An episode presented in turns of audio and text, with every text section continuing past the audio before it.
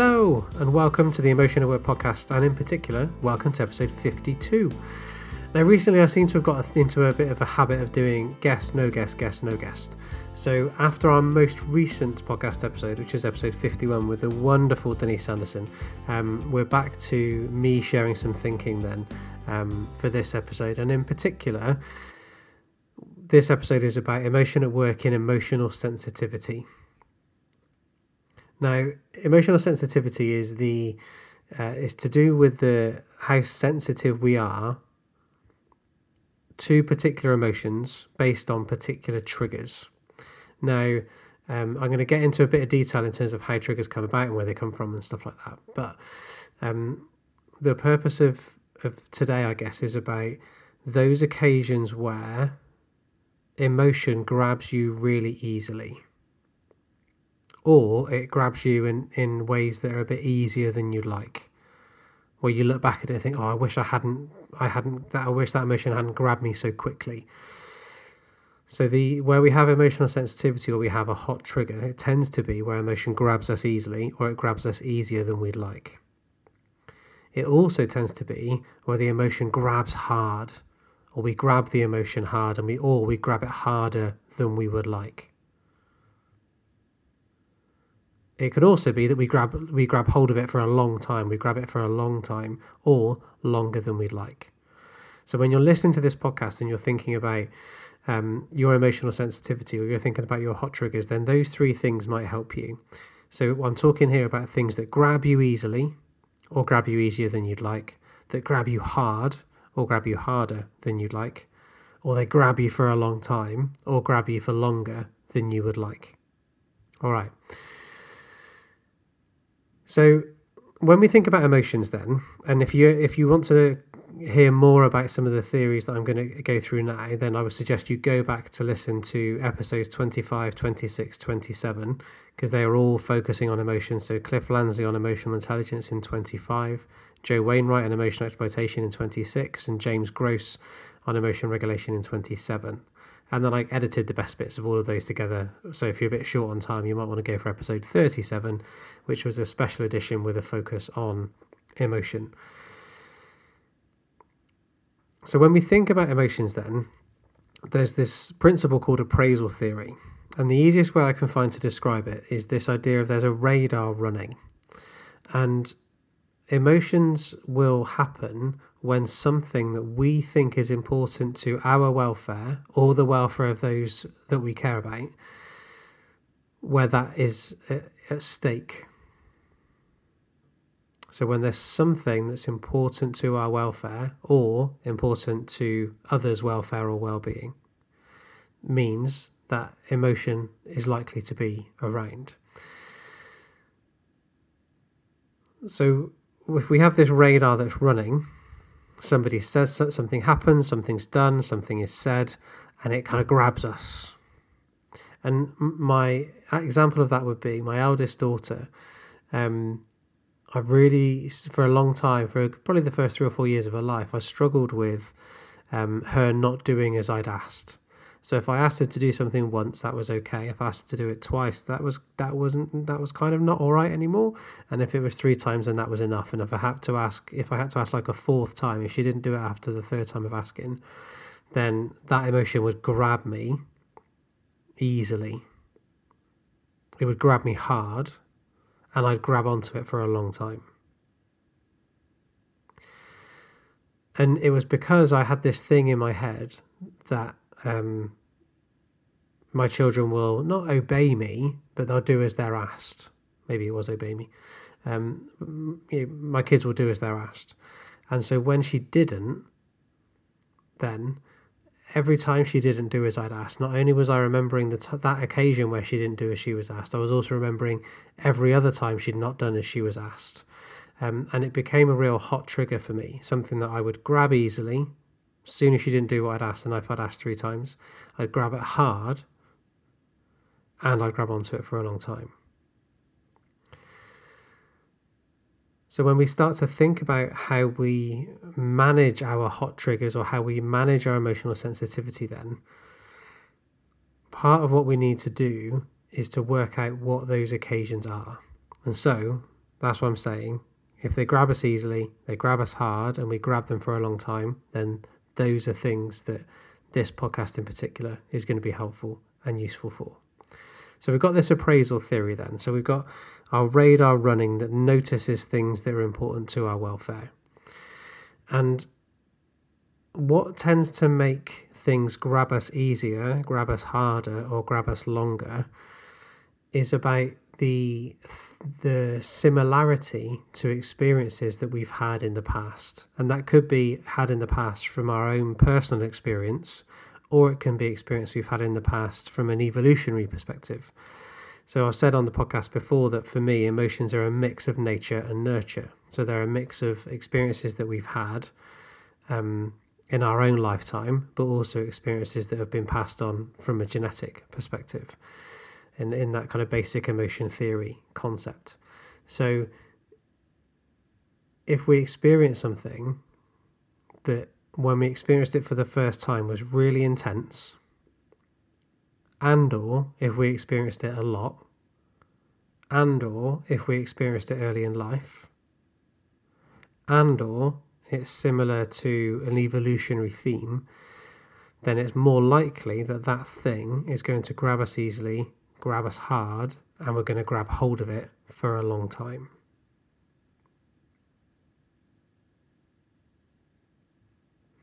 So before I move into the podcast any further then, what I want you to do is to take a couple of minutes now and think, what are those things then? What are those things that grab me easily? What are those things that grab me hard? And what are those things that I grab onto for a long time? Because it's going to be useful for you to have those things in mind as we work our way through. Now, I've given you an example from um, from my experiences with my daughter. Um, and so I want you to think about what is it for you then. So pause the podcast now, come back in a minute or two with those ideas in mind, and then we'll move into both what's going on and what you can do about it.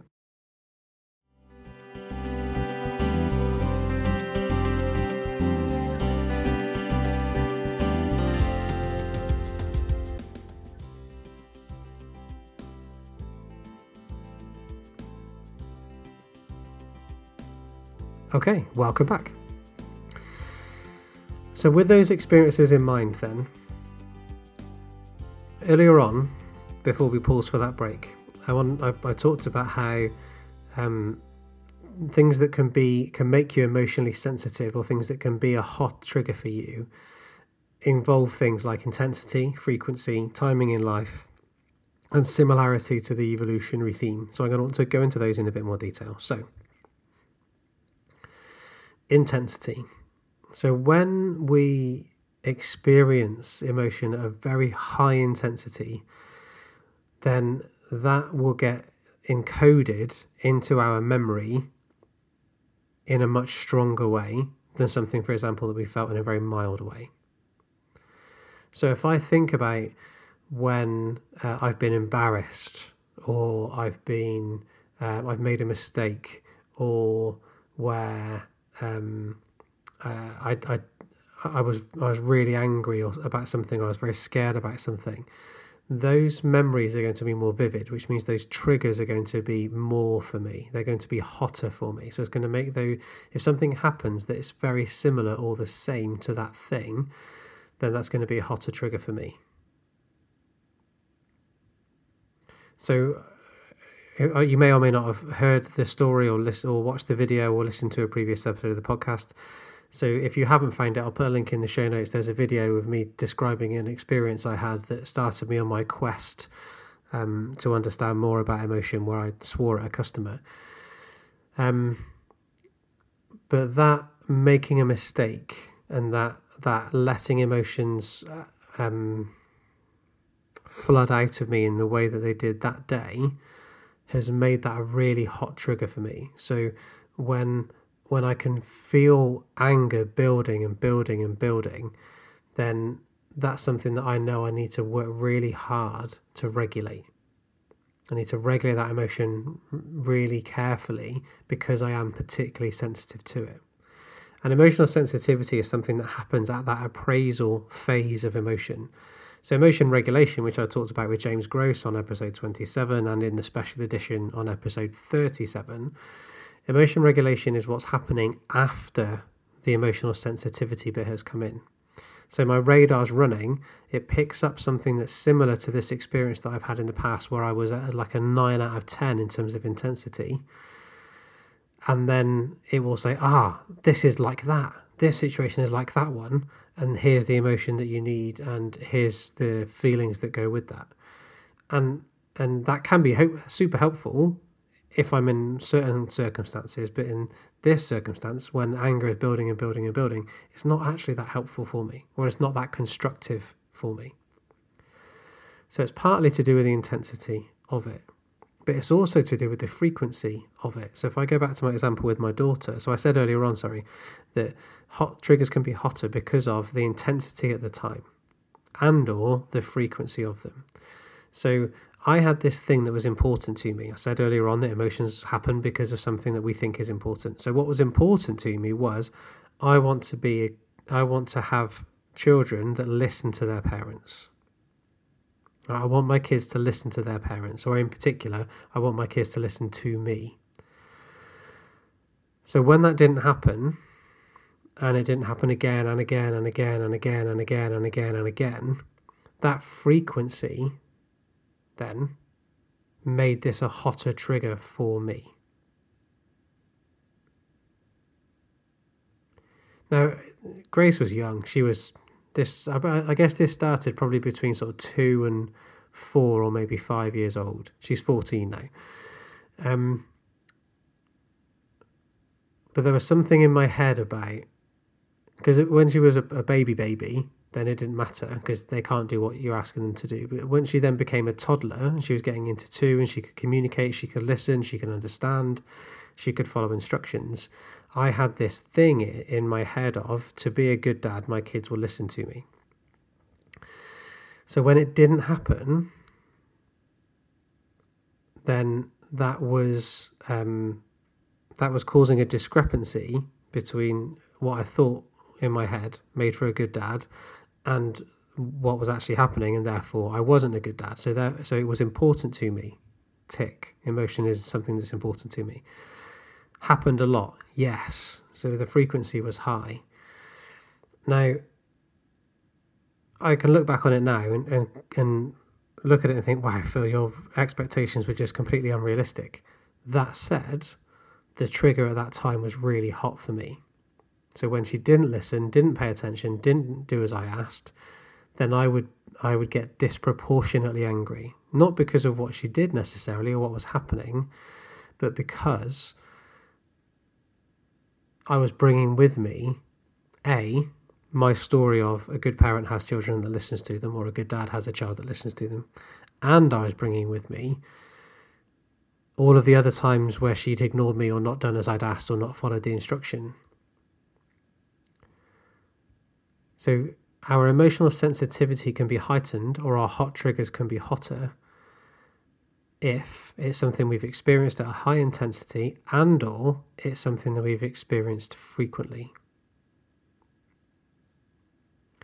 Now the third component then is the when in life it happened, and the earlier in life it happened. Some research suggests, uh, research by Ekman in particular, Paul Ekman in particular, suggests that the, well, Paul Ekman and Joseph Ledoux, I suppose, technically, but anyway, um, the... Uh, the earlier in life it happened, the more likely it is for you to be emotionally sensitive to it and or for it to be a hot trigger for you. Now, I'd love to give you an example, but I don't. I can't think of one um, for me. In uh, in in Paul Ekman's book, Emotions Revealed, he talks about an example of um, somebody who had a, a dominant uh, figure, a dominant adult figure in their life, and describes them in terms of some of their characteristics, so their age, their gender, how they look. Um, and what he talks about in his book, Emotions Revealed, is that if that individual, that what that individual that he's describing encountered later in life was where people, where the person that they were interacting with in the workplace was of a similar demographic with similar characteristics or of a similar look, it wouldn't it would bring back those memories that they had when they were young. So we would make that trigger hotter for that reason. So we've got the intensity of the emotion at the time, the frequency that it was experienced, the earlier in life that it occurred, and then we have the similarity to the evolutionary theme, which is the fourth component that can make our emotional sensitivity heightened or make our hot triggers hotter. So if we stick with Paul Ekman and his research, um, what he discusses are seven universal emotions, those being happiness, sadness, anger, disgust, fear, surprise, and contempt. And each of those, again, Ekman posits, have a universal trigger. So with happiness, it being something pleasurable. With sadness, it being loss, loss of something we value. For um, anger, it's obstruction to a goal. For disgust, it's something that we find offensive. For fear, it's a threat of harm. For surprise, it's something that's sudden and unexpected. And then for contempt, it's having a feeling of moral superiority. So the closer those those things are that we experience to those evolutionary themes, then the more likely it is that we will have a heightened emotional sensitivity, or those triggers may be hotter for us. So in my example, my goal: be a good dad, be a good parent. Obstruction: child not doing what they've been asked after three occasions of being asked. Plus experiencing it a lot. Combine those things together, a hotter trigger for me. So what I'm going to ask you to do now is to pause the podcast. So roughly about ten minutes ago, I asked you to think about the Um, at the things that grab you easily, grab you hard, and grab you for a long time, or you grab hold of for a long time. Now I'm going to ask you to think about those situations and then think, okay, well, what's happened in my past then where I may have ex- experienced something similar to the evolutionary theme of that particular emotion that I may be experiencing? Or is this something that I experienced early in life? Or is this something that I experience frequently? I should say and or, really. So and or, so what's the similarity to the evolutionary theme? And or, did this happen to me, early, happen to me earlier in life? And or, did this happen to me frequently? And or, was it intense? And if we can use those four different perspectives then to think about these things that grab us easily or easier than we'd like, grab us hard or grab us harder than we'd like, or we grab a hold of for a long time or longer than we'd like, that might help us with understanding what those triggers are. What are those things that we have those hot triggers or that heightened emotional sensitivity to? So pause the podcast then, come back in a couple of minutes when you've done some thinking, and then we'll move on to the next section.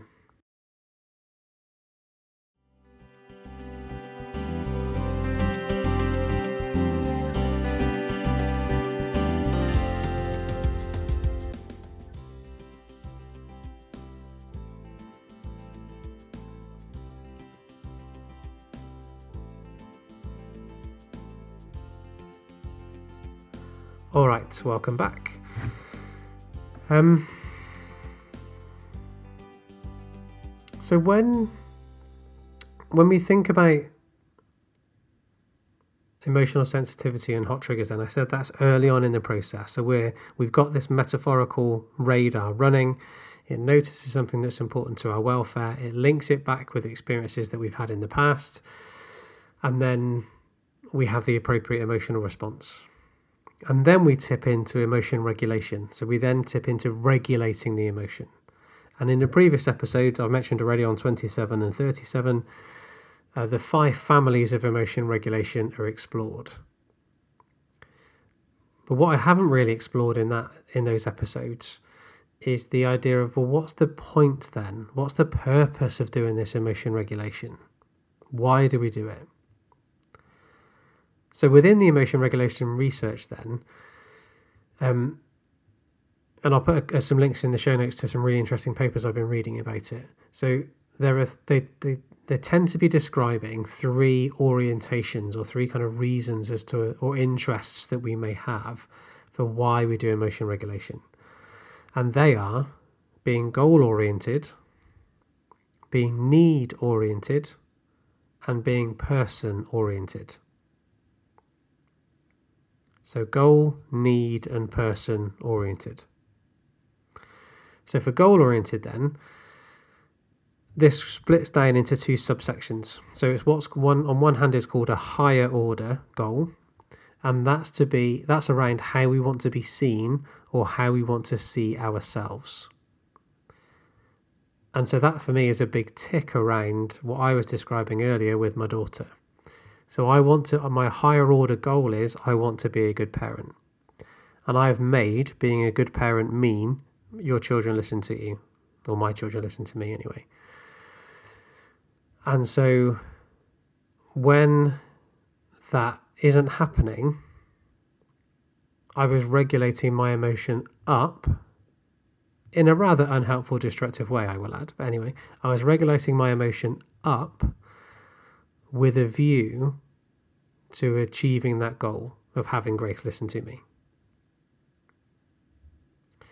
So that what they what's called the lower order goal then is around concrete behavior control. So that's more to do with, rather than the more, I guess, philosophical view of how I want to be seen or how I see myself, this is more about um, right here, right now, I need to control my behavior. So for a, a good example of that would be you find something funny at an inappropriate time. So it might be you're, you're laughing in a at a funeral. You are, um, yeah, you're smiling in a redundancy consultation. It's where you are aware that this behavior would be inappropriate in this context. So you're trying to, the regulation then is to, to regulate that emotion in these examples down to control the behavior. So both of them, in both cases, there's a goal. One more philosophical, how I want to be seen, how I want other people to see me. Another one, how I know, how I know I should be behaving right here, right now. And then we regulate to to achieve that goal. Then there's the need-oriented section, which again kind of subdivides into either the avoidance of pain or the avoidance of negative outcomes, or the experience of pleasure or the experience of positive outcomes. So goal goal-oriented, goal-oriented even, is either about how I want to see myself, higher order, or how I need to change my behaviour, lower order. Need-oriented then is the avoidance of pain or um, results we don't want, or the experience of pleasure or results that we do want. So it's what are my needs in that that that in that that moment. And then there's the final one is the person-oriented emotion regulation, and that's about regulating actions so that it's in harmony with my needs, motives, and my experiences.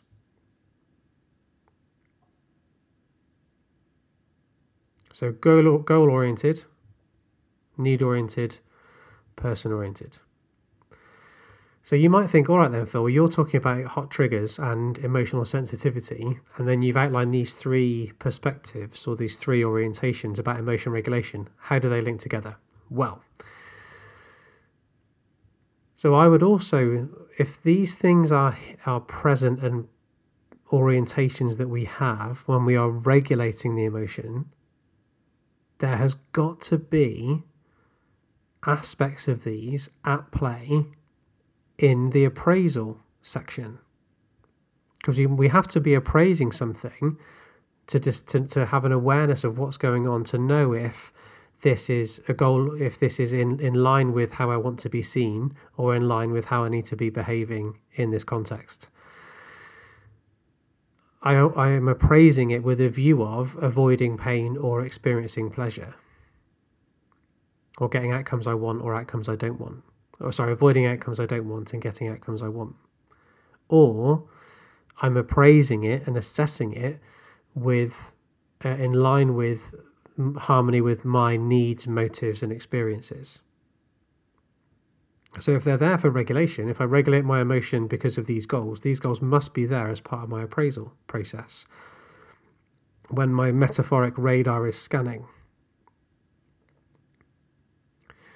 So again, what I want you to think about then is in those experiences that I've written down, in those experiences that I thought about when Phil asked me to pause about twenty minutes ago, what was the, either the higher or the lower order goals?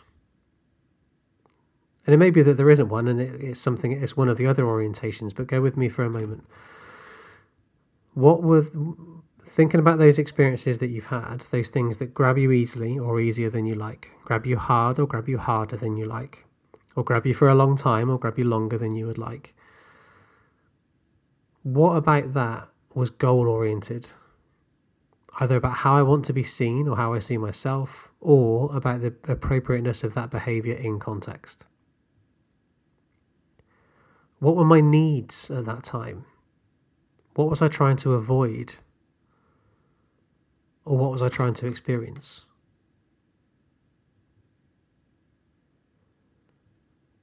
Or from a person-oriented perspective, what were my inner needs, my inner vo- motives, or my inner experiences that link to my personality that were driving what I wanted at that time, or what I wanted or needed at that time? So I've asked you to think about these experiences. Then I've asked you to think about them from intensity, frequency, the when in life they occurred and how similar they were to those evolutionary themes that I outlined earlier. Now I'm asking you to think about, well, what were the goals, what were the needs, or what were the person-oriented aspects that were at play? And I'm asking you to do all of this reflection because if we can do that well, that will help us manage and regulate the triggers in the future. Anyway, enough of me talking. Let me stop.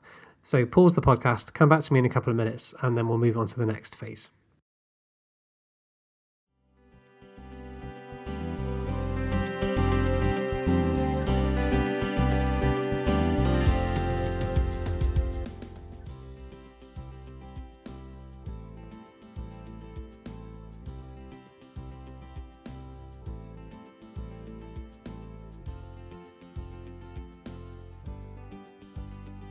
And welcome back for the final time. Okay. So one of the things that I haven't talked about yet is individual differences. So we're all different. Um, and what might be a hot trigger for me, or one thing I might have a heightened emotional sensitivity to, might be really different to something that is the case for you. And even and within, so we have like individual differences in that way, so uh, between people. So what be a, maybe a hot trigger for you may not be a hot trigger for me. Also though, what may be a hot trigger or maybe something that you have a uh, heightened emotional sensitivity to may be different from one situation or context to an, to another. So one of the things that that really got me working on my hot triggers was the arrival of my second child. So the arrival of my second daughter, because I found I didn't get as angry when she didn't follow the instructions or she didn't do as I'd asked. And I found that really interesting. So why with one was it not the case with the other?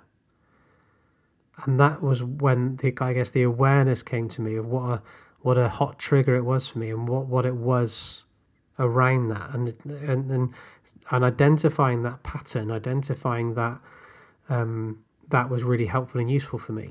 So the reason I'm asking you to do this reflection is to try and identify what are these patterns, because in our heads we link things together. We we as humans are meaning and making machines.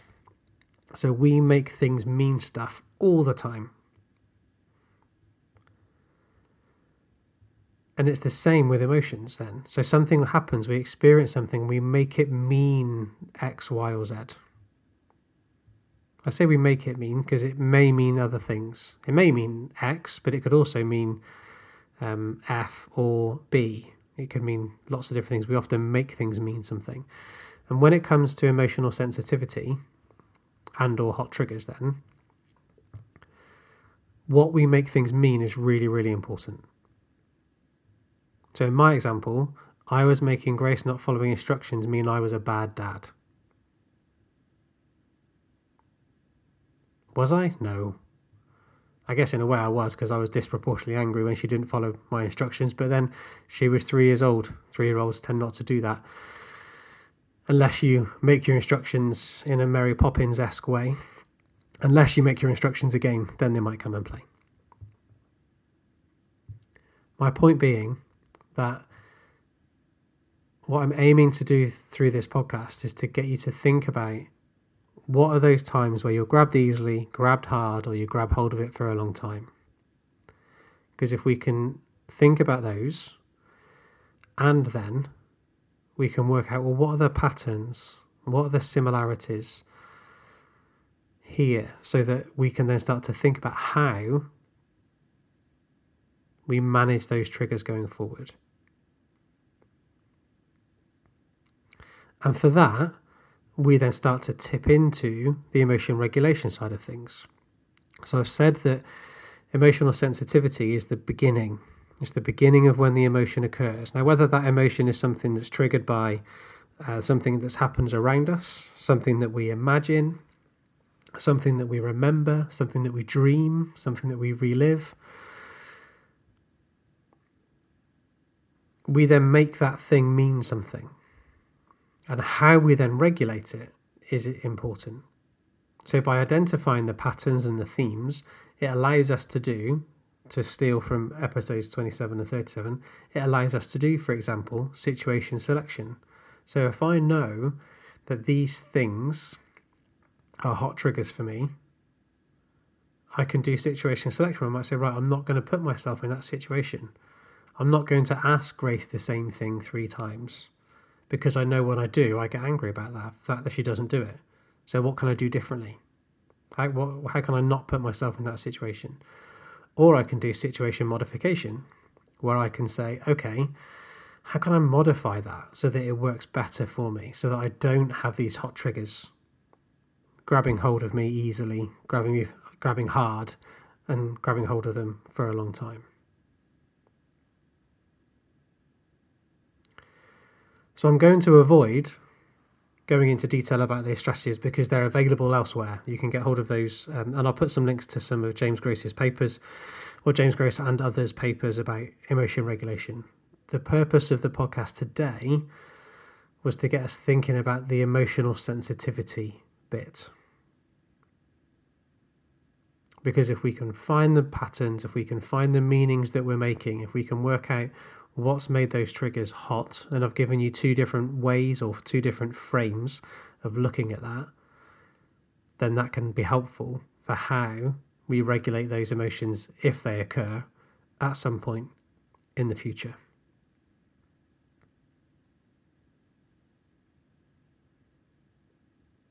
And I'll leave it there. Thank you so much for listening to this episode of the podcast. Um... You'll have noticed that there's been some ample time to reflect, and I'd be delighted to hear your reflections if you wanted to share them either on Twitter. Um, you can find me at Phil Wilcox. You can find me on LinkedIn in the same way, at Phil Wilcox. You can also find the Emotion at Work podcast on Instagram. Um, you can let us know your thoughts on there, and uh, you can come and join us in the Emotion at Work community um, where you can share your thinking as well. Thanks for listening.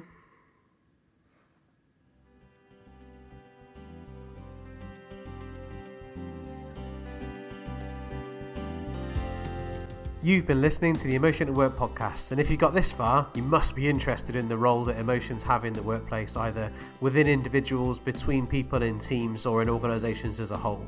So head over to the Emotion at Work hub, which you can find at community dot emotion at work dot co dot uk. Thanks for listening.